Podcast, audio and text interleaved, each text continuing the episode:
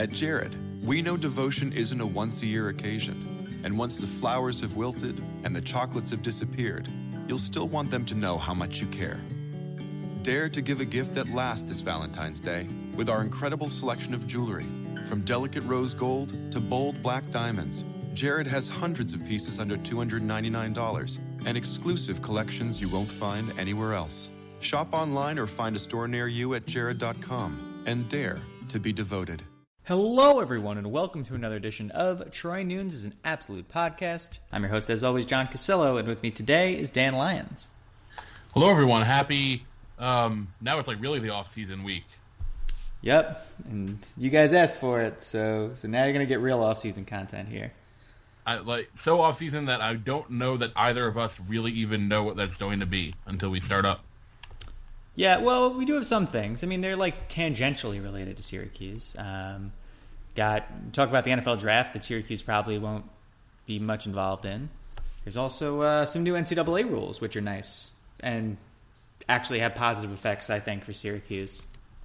I actually I saw those came out like right as I was leaving work, and I didn't get to read the full thing. Is it just the transfer uh, thing and um, what, there was one other part? Oh, there's so much more. Oh well, please fill me in and, and let's discuss. We'll go part by part here. I'm also going to write an article about this for Thursday morning. So, there will be a new recruiting model that resembles the schedule other students follow while choosing where to go to college, which the, the, the language there is just amazing to me because it it, pretend, it it basically admits outright that the way that they go to college is not the same in any way, shape, or form. Um, Speak for yourself. Nancy Cantor gave a very nice presentation in my uh, in my living room. Greg Robinson actually showed up in my living room, and he just he just was checking to see if you had any jobs because he knew like you know he, he knew he, he knew it was coming. he figured, you know what, like. I'm going to get this guy mad enough that it's going to affect the next four head coaches Syracuse has. Let's just let's Ugh. just let's just pre-aggravate him. It's it'd be funnier if it wasn't true. But yeah, um, so for things for the recruiting experience, uh, student athletes in sports other than football and basketball, they can now take official visits starting September 1st of a their junior year. Um, instead of the first day of classes for senior year, that makes it a little bit easier. Football changed its recruiting model last year. Um, men's basketball is the same, and women's basketball will now be following the same. Well, where you'll be able to start uh, junior year. I like that. I, I think that it just like there's this whole there's been this whole thing about how like recruitment doesn't really and I, by by thing I mean like in terms of NCAA parlance where like recruits can't re- receive official offers until they're juniors and all this other nonsense. Like recruiting starts when they're like freshmen at this point for a lot of kids. So let's at least like extend out the timeline in which they can do like official visits and stuff like that and give them the most opportunity to learn what they what they can about the schools that they're looking at. We have they decided no on a bunch of good football things. Um, they tabled the proposal to allow student athletes to participate in up to four football games per year uh, without losing a season of eligibility. Um, they'll be providing feedback and reviewing that for maybe another time. FCS removed restrictions on employing individuals associated with prospective student athletes at a school's camp or clinic. That doesn't really matter for us. And both subdivisions adopted proposals preventing former student athletes participating in practice at their former schools. Huh. I saw that one. That's like the uh, the Alabama rule essentially, Yeah. where like Blake Sims would come in and scout team quarterback. Right. Which like I don't know. I don't have any really strong feelings about that either way.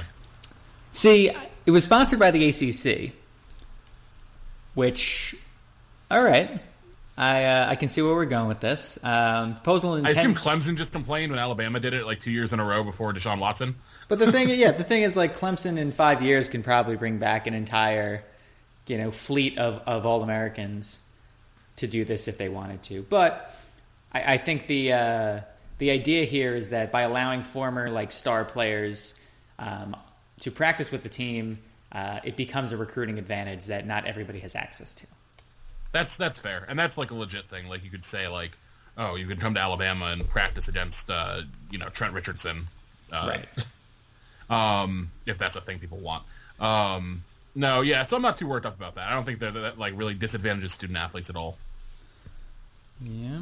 Uh, we also have um, that transfer rule did go through. which will uh, which will allow players to kind of just tell their schools, "Hey, I'm transferring," and then they enter a new transfer pool, um, and that'll allow them to enter that national database, be re-recruited. Um, they'll still be subject to conference rules, however. So chances are you still aren't really going to be able to move much in conference. Which, sure, that's fine.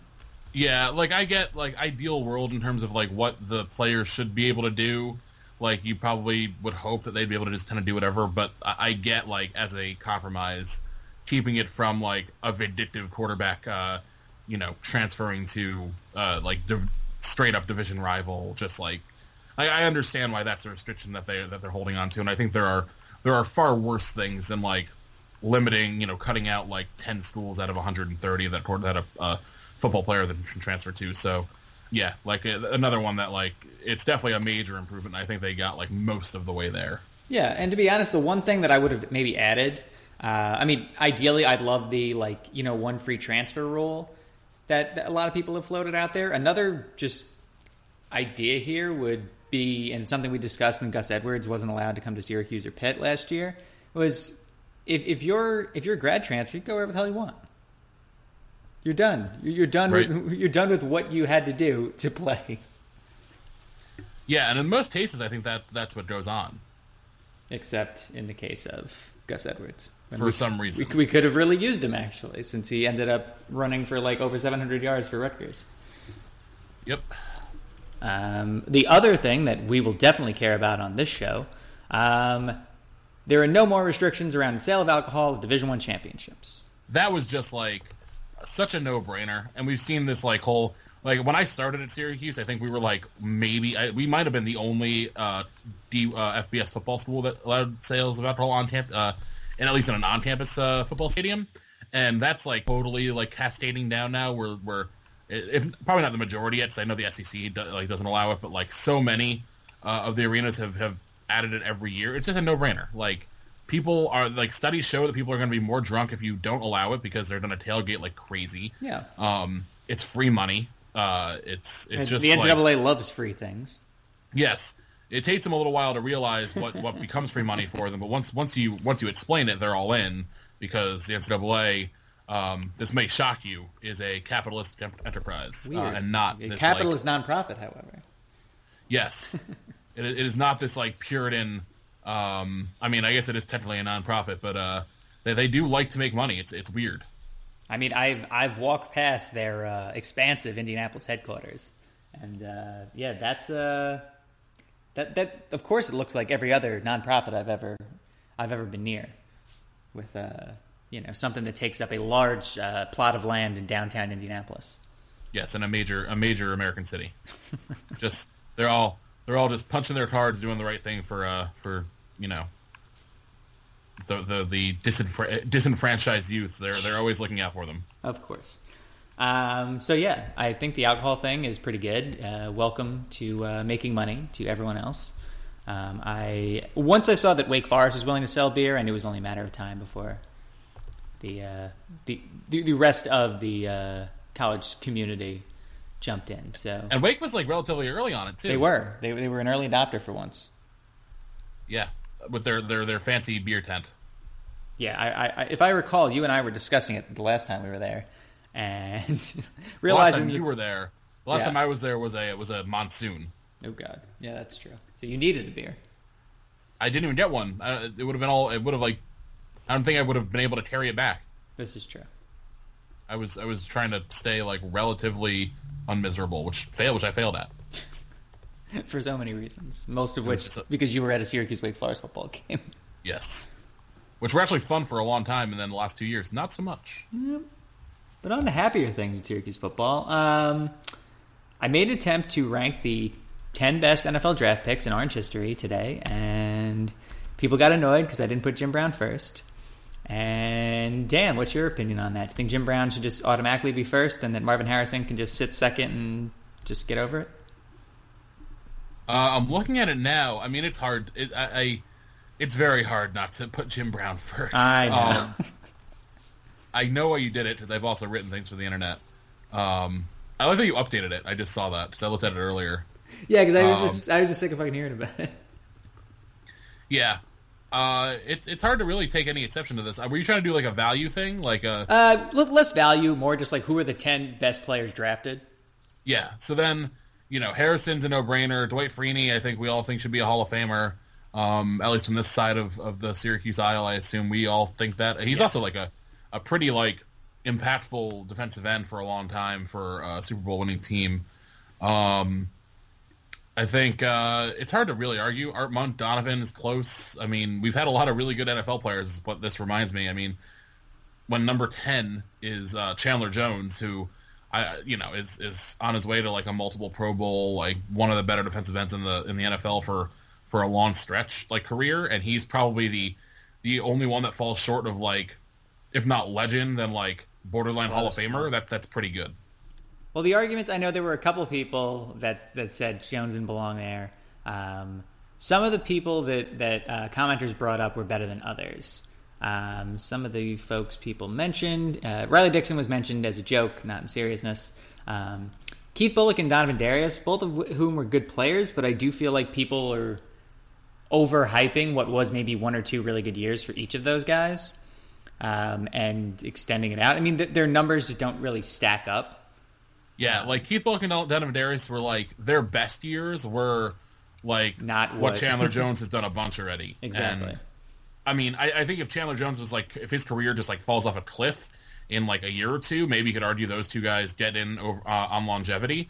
But I think Jones is uh, top end years. Uh, I mean, what do you just have like 16 sacks? He had 17 sacks. He led the league. He Yeah. was the first team, and he was first team All Pro. Yeah, and that wasn't. I mean, that wasn't his first good year either. Like No. he, he had like two or three really really great years with the Patriots. So it's it's hard to argue that. I, I think I think um, it's also hard because like his career is far from over, hopefully, and those two are done now. And they had the, the thing they had was like a lot of longevity. I think they both played like a decade in the league, right, and were Yeah. pretty reliable starters for a long time. Yeah, they were. So, so yeah, I, I think you can make an argument there, but um, overall, it seems like J- Chandler's career is probably projecting higher. Yeah, the, the other guys I would maybe end like it was interesting too because like I knew about Jim Ringo and I knew his history, but actually like reading through and seeing like just how much like he was somebody who like I could have even been convinced to put higher than I did. Um, the only guy I might put ahead, I, I thought Joe Morris for a few, but Joe Morris's numbers really are based on 85 and 86 seasons in which he ran for over half of his like career yardage in just two years. Um, Gary Anderson, I would entertain taking Chandler's spot, if only because of just how prolific he was, um, how he is one of the you know one to th- one or one to three probably best kickers in, in league history. He's one of the top scorers in league history. Um, I, I could definitely entertain him. Yeah, it, it's tough with kickers because it's it's such a specialized thing, and I, I'm a I'm a proponent of like putting kickers and punters into the Hall of Fame because it's a part of the game. Like, if you want to, if it if it becomes no longer part of a game, then you know you can argue it. But right now, it's like a, a pretty big part of football. Um, so I think they should get like, you know, they should get the the accolades that everyone else gets within their own like realm. So, but but overall, it's hard to it's hard to argue even. You, you could maybe argue Anderson for ten just because he was like one of the best at his position, but there's always going to be that bias against uh, the the specialists like that, and I get it.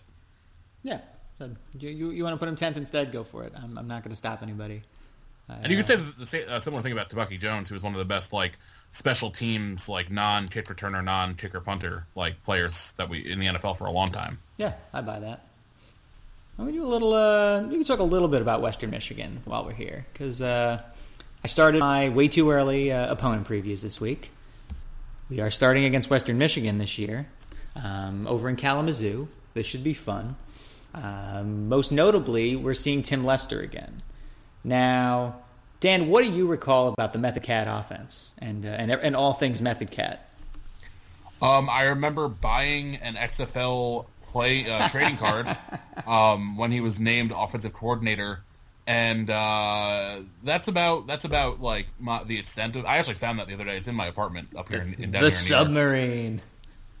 Ah, good lord. Um, I assume his offense at Western Michigan's. Uh, I, I watched like parts of some of their games last year. I think they, they gave USC a run, right? USC and Michigan State. Like I was kind of wondering, like where the hell was like, what the hell went on when the people running this offense were like two of the guys who were instrumental in the Lester offense at Syracuse, and the, the results could not have looked any di- more different. And and obviously he did, he adopted like kind of a tough situation because um, PJ Fleck like bounced after his like best possible year. Yeah. Um, so they didn't inherit like a, a full stacked roster. Um, Yeah, and I think most he of the a offense was job. gone. Yeah, most of the offense was gone. He had most of his defense, however. Like, but the offense looked not have. I mean, the run game was good for the most part, and it had injuries.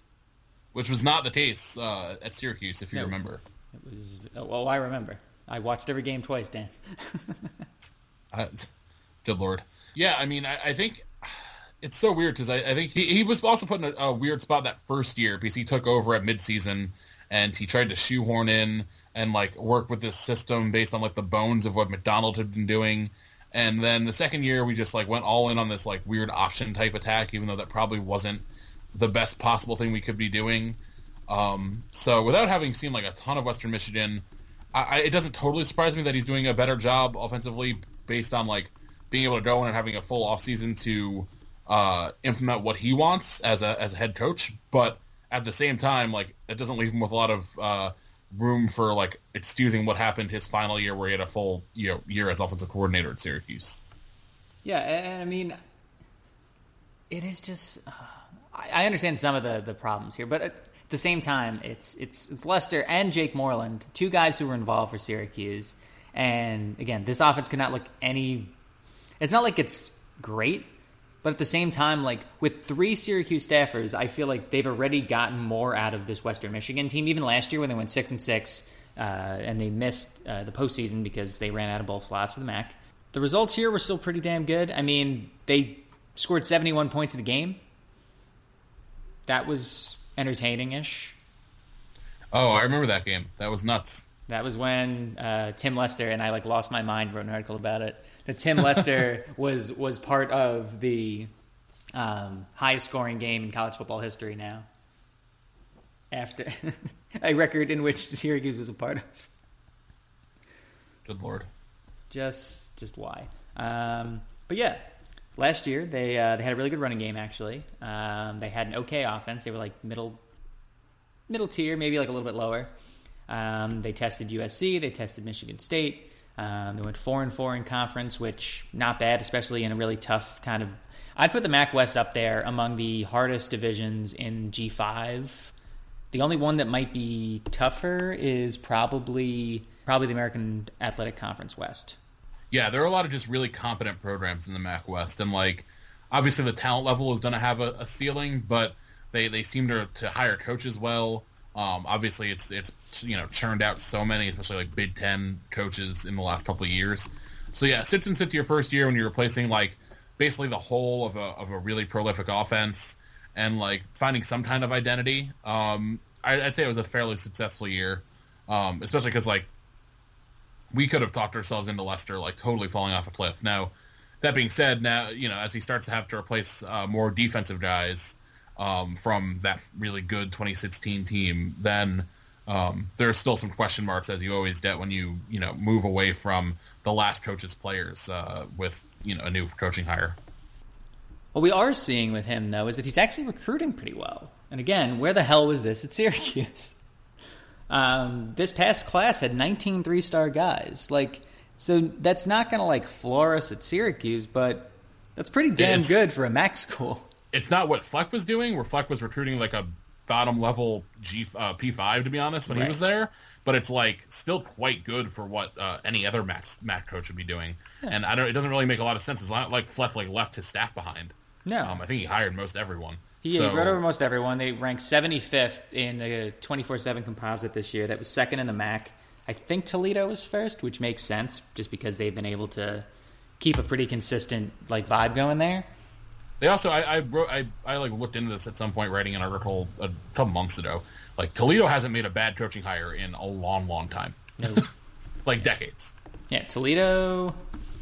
I wrote about them. Um, I'll, I'll find it because like it, it was a, it was like a note in like a long, uh, a much different article I wrote. But um, it was like I, I like just dove into it because it was so surprising to me, and like I knew Saban was there for a hot second, and uh, it just like blew my mind how long it had been since like a truly bad hire by them. Yeah, I wrote. Yeah, I, I, I thought you wrote about that. I know I wrote about that last year um, when I wrote about just like Mac coaching hires. Um, yeah, Jason Candle's been there for the last two years and, and a bowl game. Matt Campbell was there before. Tim Beckman wasn't a bad coach for them. Tom Amstutz was a pretty good coach. Gary Pinkel was a pretty good coach. Saban was there for a, one season. I found it. It the last which you were about to get to because uh, you were going down the list. Yeah. The last Toledo coach who was left the program under 500 was Chuck Stobart, who was there from 77 to 81. And even that, he was even even he ended his time with a nine and three record in California Bowl win. Yeah, for whatever reason, and the MAC like it seems like the MAC like kind of shifts between what teams are good. Like aside from like Eastern Michigan for a long time being horrible, like the MAC is pretty up and down. Like you you done these runs based on who hires a good coach, and it's really remarkable that Toledo has just kind of bucked the trend of like having up and down periods, like almost every other school in that in that uh in that conference does. It's basically Toledo and Eastern Michigan are the only relatively consistent ones, and on either end of the spectrum, and uh, everyone else is just like swings rapid, like violently either way. Yeah, I know Bill Connolly got into that uh, actually in his like intro for the WMU preview this year, he said like outside of like you know the the recent-ish run for Northern Illinois, like and even them like they've kind of you know taken a little bit of a downward turn. Like the MAC it, it is a lot of wild swings just because there's so much coaching turnover. Like it is you know a cradle of coaches type situation, um, and the Big Ten looks there a lot. The ACC has been mining there uh, quite a bit. Uh, the American Athletic Conference potentially like could even look there depending on which school and how much they can pay. Like uh, it's become it, it's always been a very interesting conference in that regard, but it's become an even more um, interesting conference. So yeah, Toledo is is definitely kind of the school I think WMU is trying to emulate. And honestly, like if Lester works out for them, uh, he could really work out because it's not that he wouldn't ever want to go anywhere else, but I don't necessarily know if his level of success is going to be such a system and personality based thing like it was with Fleck um, or, or other MAC coaches who've left that you can say like, okay, he's definitely going to get hired somewhere. Um, I, I think part of the, the the draw to play for him is the fact that he's an alum. He also, as as we know very well, was not some like super hot coordinator when he got hired there. So Yeah. um, it kind of takes away like you know if he had led Syracuse to like some crazy offense and then got that job, um, you would be a, you almost expect a little bit more that he might leave at some point versus like the fact is that like Syracuse was pretty bad on offense while he was here. Um, And then Lester so got to I cut think- the line. yes, he definitely cut the line because he's an alum, and uh, I think that I, I don't know for sure. Uh, just speculating, it could make some uh, some other teams more hesitant to try to like bump him up the line. Right. Yeah, like Western Michigan would have to get back to the Fleck heights under him for him to like for him to make another move in the next probably three to four seasons. Right. Which I mean, you know what? Like I don't, I don't wish anything that on on any of the former SU coaches. Um, I think Shafer can go shove his cigar somewhere. But besides that, I hope all of them find success. Uh, you know, Lester was always a good guy. Um, SU media really liked him. It's not that he, he inherited a bad situation. I felt like he didn't necessarily do the greatest job with the situation he inherited, but alas, he's gone now. he can't hurt us anymore. Um, at least once we get past this uh, WMU series, which I think is just this one game, if memory serves. Um, actually, no, I don't think it is. Memory is serving by me pulling it up on here. Nope, we got Western Michigan next year. We're hosting them on September 21st. So it is a two gamer. Now that I uh, jogged my memory there. Yeah. We we don't do we don't get one for no one for zeros. We're not uh actually no one really gets those anymore. Eh, But we got a Middle Tennessee last year. oh, you're right. That that was a they had a weird situation though, didn't they? I think they had a weird situation. We obviously had a weird situation. I'm pretty sure we shelled out like over a million dollars for that one. Uh, I think it was actually a little less, but it was uh, maybe it was over a million. It was a lot. It was somewhere in like the eight hundred fifty thousand to like maybe over a million range. Either way, like that, we, we generally don't get one like one one offs. Um, most schools at this point don't. Uh, Like if you're an SEC school, you can get one, but but like a Rarely. Syracuse type school really struggles to. Yeah, like even um, I think I saw Arkansas has gone on the road somewhere that I was surprised by. I think Uh, they, yeah, you're right. Um, where did they go recently? oh, they're going to Colorado State. They're going. To, a couple people are going to Colorado State. Arkansas went to a. Did they go to Toledo or did they go to Tulsa? They did go to Toledo recently, Okay, I and, knew. they- and that was the, I think they lost that game. uh, knowing recent Arkansas early in the year, probably. Yeah. Speaking of losing games like that, um, I gave us a sixty percent chance to win this game. Bill and SP, S&P Plus gives us a fifty-two percent chance to win this game. Yeah, I just saw that. It's um, I don't know. It's hard to. I I have trouble really projecting forward what they're going to be. Uh, Western Michigan and also like Syracuse. I don't know. I feel much better than fifty two percent. I do, and I think a lot of it, and this isn't like the fault of Bill or S and P Plus. It's just like because Dungey hasn't seen a full season, um, because we've had so many injuries, because we're losing a decent amount um, of returning production, and because recruiting hasn't really been like lights out. All of those things are hurting us here. And Western Michigan does get assisted by the fact that like S and P does include recent results, and one of their recent results is an undefeated regular season. Yep. Also, it was it was Toledo. It was uh 20, 2015 Arkansas lost to Toledo sixteen to twelve, which is a, a bizarre football score. I watched half of that game at least, and I don't know why.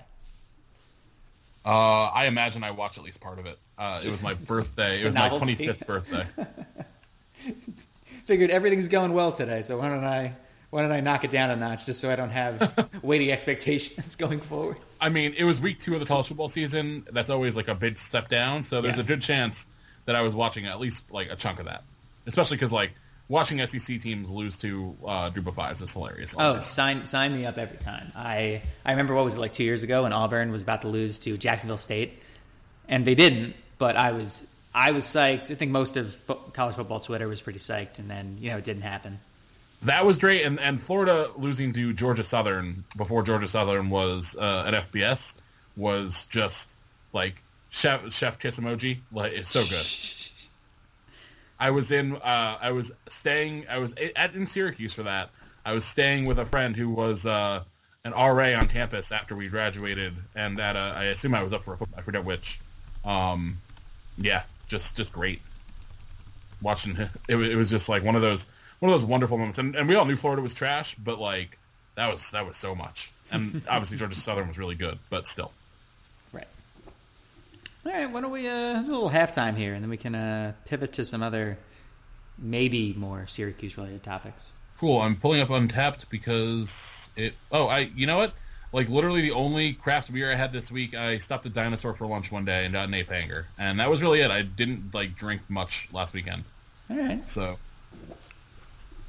I'm pumping. Fair enough.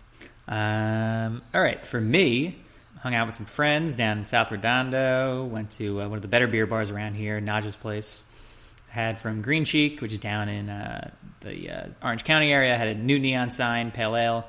Really good, uh, really a lot of flavor, especially for a pale ale. Uh, tasted much far beyond the uh, five and a half percent it was. Had a Vic Secret Eyes from uh, Mikkeller. Was a New England IPA. Um, also went to one of my other favorite spots, like Beer Store.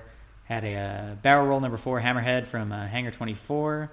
Uh, had a Crooked Stave Hop Savant was a Brett IPA from them. Had a bottle of uh, Divine Reserve Number Fifteen. It was a Russian Imperial Stout from uh, St. Arnold down in Texas. Had a uh, Primus Weizenbock from Live Oak, also from Texas, and then a uh, then a lambic from uh, Brewery's Thoreau label. Their uh, Train to Beer Cell really really good beer actually got even better as you went always a big fan of lambics so yeah that was my uh that was my week of beer drinking and Lambics, I feel like I always really enjoy, and I just don't like. I don't drink them. And I, it feels like it's one of those things where like you feel weird ordering it on like a normal night, even though they're like delicious, and I probably should drink them more because I always enjoy them. i mean there's also like i mean you can probably get access to the the genuine article belgian ones a little bit more easily than we can out here but there are plenty of american breweries doing like really approaching belgian lambics well and and and finding ways to you know both both be a a similar you know product to the the original Belgian style, and also like trying some new things with it. I know like Beachwood Blendery is really trying some new and different things with lambics and adding fruit and stuff like that, and it's. I, I have no problem trying them out because again, I'm a sucker for that style. Yeah, I don't remember the last time I had a, a, a really good one, but I might now make a point of it now that now that it's come up here. I might have to like next time I see one on the menu, I'm just gonna go for it. Or find a Belgian beer bar. I'm sure there's. Oh, they're definitely Belgian yeah. beer bars. Yeah, I mean I know of, of a couple. So. Fair enough. Um, okay. I guess one thing that we could definitely talk about here. Um, Jim won't be on with us, but Syracuse lacrosse. Dan, I know that you don't have time to watch as many Syracuse lacrosse games as you'd like, just like I don't either. But Syracuse did go undefeated in the ACC again, and that could be a harbinger of some good things to come, but it wasn't last year. Yeah, I mean, I obviously think you'll take it rather than not. Um, I got to see uh, the last quarter of that UNC game, which was um, a very Syracuse lacrosse event where it was highly thrilling and it looked like we were definitely going to lose, and then we pulled it out somehow with a weird, like crazy three goal from behind comeback in the last like couple minutes. So it's it's always so funny how lacrosse just like so often Syracuse just seems to get exactly the amount of goals it needs in the exact amount of time and then win in overtime. And it doesn't really seem to matter if there's like two minutes left or, or seven minutes left. Um, it seems like, like they're to, flirting with disaster, though. Yes, all the time, and it, it's it's highly frustrating, but also incredibly thrilling.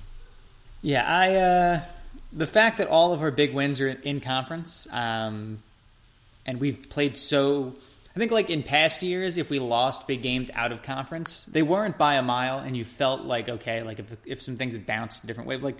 But what we're seeing with this Syracuse team is just everything is so night and day. I mean, they got blown up um, by Cornell. They got blown up in, in, one of the worst losses we've ever seen um, by Albany.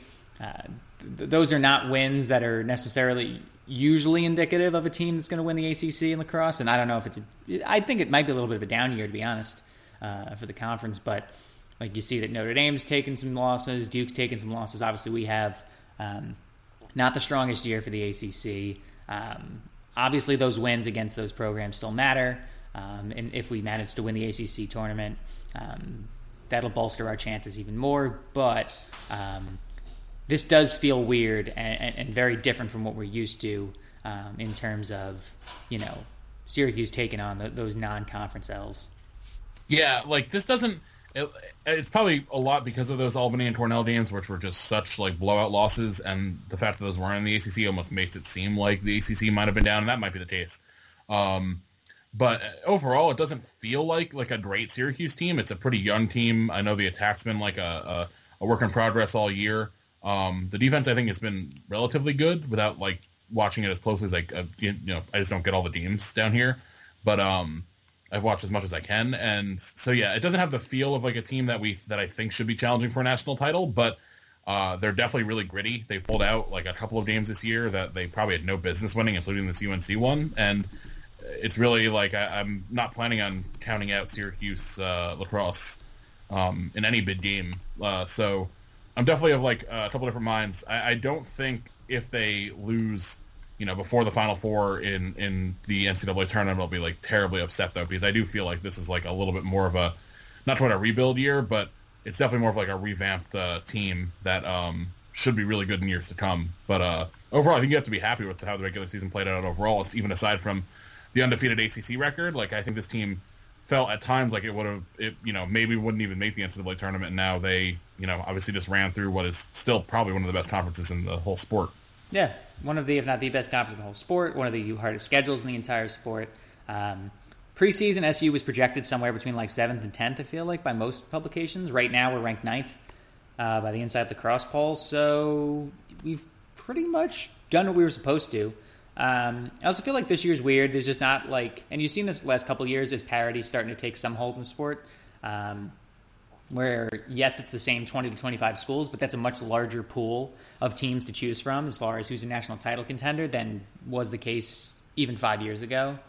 Um, so you know, like I think Maryland, Albany, probably like the two most like bulletproof teams um, in the country right now. But like you know, Duke obviously hasn't fallen off so much where, where they're not a title contender. Denver's up there every year.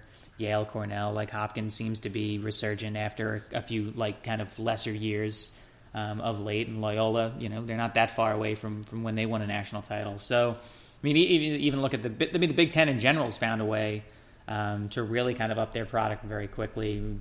Teams like Rutgers and Penn State, um, you know, have both really come on strong in recent seasons. So, I think this is going to be like similar to last year, a pretty wide open um, NCAA tournament. It's going to depend on matchups. Um, the hope, obviously, is that the Orange can, you know, g- get themselves a matchup that's advantageous early um, and, and that plays to our defensive strengths. I know we have we have had some some real nice defensive games in the second half of the season, um, while also struggling in some other spots. So. Like like most you know single elimination tournaments, this is going to be uh, this is going to be a matchup based thing, and I just hope we end up with the right one. Since uh, feel like too often lately we end up, we end up with the wrong team uh, staring across from us in the bracket. Yeah, I mean, so many years we've had these like, you know, crazy defensive, you know, goalie stands on his head games, and then the the stall out uh, finishes. So it'd be nice to just like finally get one where we seem to be pulling the upset and not like having this hor- horrific last minute of agony, um, as we've had so many times in our NCAA tournament losses. Also, I don't know, how, I don't know how Army did this year. Can we just not play Army? Uh, I don't think I have Army's no gonna- idea. I think Army's going to make it this year. Okay, good. Um, no, no offense to the Army. Um, We just don't want to play you in world. lacrosse ever. We do not want to play you in lacrosse ever again in the NCAA tournament. So can we just not not do that again? Um, everything else, like I guess you know, it's you, you kind of take it where it falls. But um, I, think more often than not, we've we've been a pretty uh, we've we've matched up pretty well with teams. It's just like Albany and Cornell were were just clearly uh, at a different level, at least on those days that we faced them. And, and Albany's been one of the best teams in the country all season. So uh, I'd rather not face them early if possible. I, I don't think we'd get like a, a super early matchup with them because uh, I don't think we'd get seeded into a rematch like that. Uh, although I guess we've had that with Army as well. So it's hard to always tell with how, how things work out because of travel and whatnot with the incident with the uh, lacrosse tournament. Yeah, I uh, I really don't want to face any of those teams, and I also don't want to face. I could I could face Rutgers, but I don't want to face them. To be honest, I don't really want to face anybody. I would face Yale, I guess, and I, I could face Hopkins and Loyola, but like besides that, I really don't want to face any of the teams we'd likely be lined up against. Yeah, I guess it's kind of tricky because uh, there's only so many teams that you couldn't possibly you can possibly be lined up against. Obviously, there's still some work to do with the uh, the ACC games, but um, yeah, it's I don't know what what's what's our like seed projection right now. Um, if I had to guess, and from what I've seen, kind of bouncing around, we're like a fringe uh, numbered seed. That'd be nice. Get the get, get one at the dome if we can. Like, Yeah. Give I don't us give, give us UMass at the dome, please. yes, I will take that. I know we've had uh, we have a conspicuous history with the UMass in the NCAA tournament, but uh, I'll take it. Yeah, give us UMass. I'll even take Nova. Any? Yeah, I don't think we played Nova this year, did we? Did we? No. I don't think we've really played them that much since we left the Big East. Um, yeah, I'd take either of those. I haven't heard a lot about buzz about them, so that means that they're garbage and we'll beat them. Yeah, sure. Them, That's how this works. Yeah, give me them. Hey, I mean, Penn six and seven, and they're still ranked. So give me them. I'll take Penn. Yeah, I know they've been dangerous uh, in previous years, but I'll take them. Yeah, actually, any any of the any of the receiving votes teams this week, I'll I'll take any of those. Uh, that would be Vermont, Lehigh, St. Joe's, Ohio State, Michigan, Harvard, Richmond, or Brown. Um, yeah, I, I don't really have like a huge problem with any of those. Re- real, really, my line is like anything. I'll take any of the teams below us, save Notre Dame. Yeah, Notre Dame is always a is always a trouble spot. I, I'd rather not not with them, and I know we beat them, but like I, I don't care. I don't, Ugh. I don't want to face them. so just, just, just, just don't make me face them again. Tell the, the, the bad leprechaun man is just, just not something I, just- want to see opposite us. yeah, I don't ever feel like super comfortable playing an ACC team early on, basically, or Yeah. Maryland. Or, or Maryland. No, it's just obviously Maryland this year especially, but like I just any team that we've lost to in the NCAA tournament before is just such a starring event in in uh in lacrosse. Like even if none of the players are the same, it just I don't know. It, they they all the losses just seem so brutal uh, in terms of how they play out that um I'm trying to think of like a basketball equivalent. Like uh, Butler. I guess, but like even Butler's so different in terms of like the coaching now. Yeah, Um, Vermont. Yeah, because we played Vermont again, and like everyone was like freaking out, and then we beat the hell out of them. I was Uh, terrified uh, yeah, because Um, I was I because I remember the at- like the first game, so like I, I I was still carrying the scars from that into that game. I know you weren't as much. no, I mean I remember the game, Yeah. the first game pretty well, but like I tried to be like sensible about it, and I get like if you were like a Syracuse fan, like really diehard at the time watching it, it would definitely be a little bit of a different ball game. Yeah, I, I Um, think with basketball, I'm trying to think who. Because I think I think the coach matters a lot, like in terms of the feel. Like you don't want the same coach on the sideline. Um, the players not as much, but Right. like in lacrosse, there's less coaching turnover. Um, Also, less system. so like Army just feels Yeah. like a nightmare, even if they're terrible. Like Army could be five and eleven to make the tournament somehow, and I will think we probably are going to lose. Um, Oh, well, one comparison could be like Marquette. Like, I feel like you know we faced them a couple times in the postseason. Um, they had that lucky win against us in 2011. I feel like a lot of people were projecting that onto the 2013 Elite Eight matchup, and then we ended up, you know, basically bludgeoning them into submission. yeah, or uh, like I- think even like UNC this year, uh, like this year after we've just like really struggled to beat them the last couple of years. Like if we played UNC in the NCAA tournament, even if it wasn't like a great UNC team, uh, I think we'd be kind of spooked. Like probably that. even more so than the Duke game. Because Duke we've we've Duke we've handled. Like Duke we were like just under 500 against since we joined the ACC. UNC we've beaten like what once. Yeah, I think we're one in seven now.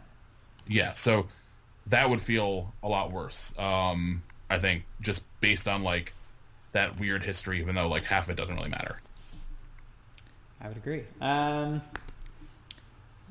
I think we're mostly done here, but one thing I did want to mention, and I know I said I wasn't going to mention it at all, but given that we're not really seeing a strong university response about this whole engineering fraternity Theta Tau thing, um, Syracuse, please get on this. Um, it's going to be on every morning news show tomorrow, probably.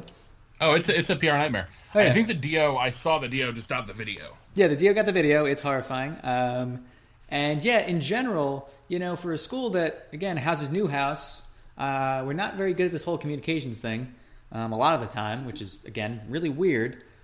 Uh, please, I, part one, uh, expulsions. Part two, let's maybe start talking about the role the Greek life really plays on campus and how we might want to alter that going forward. Yeah, and it's really it's more than a Syracuse thing. Like that's really all campuses. Like we hear this stuff every year from all over the country. Yeah. But even just at Syracuse, like reading the D article, and at the bottom they're like, "Oh yeah, this fraternity and this fraternity and this fraternity and this fraternity are all also suspended." It's like, all right, well if you're gonna have like, I don't know how many frats are on campus now. Let's say roughly, even if you're gonna have like 15% of your total fraternity suspended for either hazing or just violent racism, like what are we doing? And I, I I'm just not trying to, and we bring this up all the time, and it turns into like a contentious thing online. But um, I well, I already tweeted about it earlier, and everyone's Yeah, and, and and all the, like- the frat defenders are coming out. right, and I get that a lot of people have probably had very good experiences in the frat, and there was no uh, crazy like racism and uh, uh, anti-Semitism in a lot of these frats, and that's great, and we're we're thrilled that that's the case. Hopefully, in the majority of these uh, these places, and I have friends who were in frats who said like you know who had really good experiences and said none of this stuff happened. Same. But uh, yes, and and they they they do all do some good things, um, which is nice. But like most of the good things they do can be done outside of that system, which clearly houses uh, a very uh, beyond normal amount of just horrible stuff. Um, like this isn't like something that happens uh, in like every other friend group around campus. It really doesn't. Like I don't think uh, anyone would believe that if you said it. Um, so it's not just I, I don't think it's like a numbers thing. I think it's it's like this it's just such a high percentage of incidents with fraternities specifically uh, at Syracuse and across the nation. So yeah, there definitely needs to be more of like a national conversation about what the utility is here because I, I think most of the good things about them uh, you can accomplish without them, and that like you know it sucks for those who have had good fraternity experiences, but um, at what cost are we are we doing this?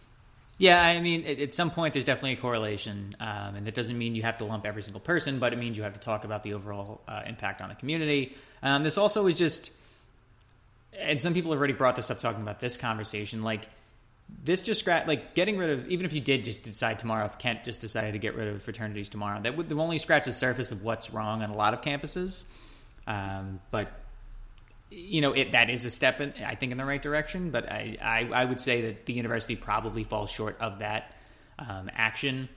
But but you know hopefully on, on you know on the good side maybe this introduces some new conversations on campus and on other campuses uh, of what makes sense. I mean I think if you if you if you do the things that are depicted in the video, if you and if this is something that's not like a one-off and, and is a tradition of sorts, and, and, that's horrifying to even think about, um, I think it becomes. You obviously thought it was okay, and you and you obviously thought that it that nothing would happen to you for doing it, and and, and if that's the the environment that that's on on campus you know, at that fraternity and in Greek life overall, and on Syracuse's campus and on other campuses, then like, then then most times you you would automatically you know move to to start you know stopping things in their tracks because it's very obvious that that the campus culture is is is fostering is fostering some sort of you know feeling that that you're safe making these sorts of of decisions and having these sorts of views um, again, I, am disturbed. I know you're disturbed by it. I hope hope anyone who went to school is disturbed by it, and maybe this starts sparking a conversation about how we can improve, um, you know, Syracuse campus life. I hope I hope a lot of alums, uh, whether you're in Greek life or not, uh, speak up about you know what what the school has a responsibility to do here in a you know in, in the aftermath. Yeah, and a, and a point about uh, the leadership from the school here. Um, when and this isn't a point I came up with. A friend brought it up after the story broke earlier. Um, when when Syverud took over the school, like he made such a big part about uh, of his like early messaging, uh, railing against like the whole party school um, persona that Syracuse has kind of taken on. Uh, largely, I think outside of its own like doing. I think yeah. just some some magazines decided this was a thing that we were, so that became a thing we were because we had nothing uh, else which, to do besides drink it, you know, in the winter months. Right, which was like I think largely unfair, but whatever. Um, and that became such a big thing for him early on. So you would think that when these like very uh, notable incidents happen, where you can point to exactly where the problem is, uh, is going on, like you'd think he would have more of a of a direct response to this, and instead we kind of kind of gotten what we've gotten, which is not great. So um, that's really disappointing, and hopefully he does take a uh, more pointed stance that's more consistent with what he's uh, talked about with just like party culture in general, which I think is a lot less uh, of an issue than like what is going on with these fraternities when there are so many incidents to the fact that we now have like five fraternities suspended from campus, which I don't even think is like I think when I was there, it was maybe one or two at any given time. Yeah, and same. now something is like clearly blown up. And I don't know if it's more attention or if it's social media spreading videos like this, but um, like clearly there's something out of whack with like what we're worried about with like the general student populace like drinking off campus versus like this just horrible horrible stuff that's going on that actually affects people on campus i would agree. Um, i will definitely probably be writing something tonight. Um, it's going to piss people off. I don't really care anymore um, because you know people do notice these things No, it's not going to come up in the next job interview for, for a syracuse grad necessarily but um, it's more about pride in your school, your pride in your community, um, and the degree you have, the larger fan community you're a part of. Um, I, I, would think that just about everybody in the Syracuse community um, is against the sorts of things that are depicted in this video. Um, and if you are for the things depicted in the video, please leave. Like the the general Syracuse fandom, I'm I'm fine with you leaving. I'm fine with you not reading the blog ever again. I really don't give a shit. Yeah, I would say that's a pretty un, uh, unremarkable uh, take there. I think we can all get behind that. Agreed. Um, cool. that was an abnormal way to end this, but um, hopefully, hopefully the only time we'll ever uh, end a podcast like that. I would agree. Um, Dan, anything else before we uh, before we sign off and uh, and invite? I'm sure there's going to be some hate mail for reasons unknown. Yeah, no, I think I think we got everything. Uh, cool. good Cool. Uh, congrats, Rex Culpepper, on playing at the end of the spring game. That was awesome. Yeah, let's end this on a positive note. Uh, I'm sure everyone's seen it by now. Rex Culpepper did get to throw a touchdown pass to end the spring game. Really cool moment for him. He uh, he was in between uh, treatments for uh, testicular cancer. I know he started his second uh, round of chemo this week. Um, so best of luck to him. Um, definitely something that I know for a lot of people, um, you know, cancer is a real problem in, in, our society, in our culture, and, and just from a health perspective. And a lot of people had know someone who either has dealt with it or passed away from it. Um, so, you know, obviously, uh, a, a, genuine thoughts and prayers uh, to to Rex as he uh, as he continues uh, that fight, and hopefully we see him on the field again soon. Absolutely. All right, that was Dan. I'm John. Thank you everybody for listening to Troy Nunes and Absolute Podcast. You can rate, review, subscribe on iTunes, on Blog Talk, and go Orange. Go Orange. At Jared, we know devotion isn't a once a year occasion, and once the flowers have wilted and the chocolates have disappeared, you'll still want them to know how much you care. Dare to give a gift that lasts this Valentine's Day with our incredible selection of jewelry. From delicate rose gold to bold black diamonds, Jared has hundreds of pieces under $299 and exclusive collections you won't find anywhere else. Shop online or find a store near you at jared.com and dare to be devoted. At Jared, we know devotion isn't a once a year occasion, and once the flowers have wilted and the chocolates have disappeared, you'll still want them to know how much you care. Dare to give a gift that lasts this Valentine's Day with our incredible selection of jewelry. From delicate rose gold to bold black diamonds, Jared has hundreds of pieces under $299 and exclusive collections you won't find anywhere else. Shop online or find a store near you at jared.com and dare to be devoted.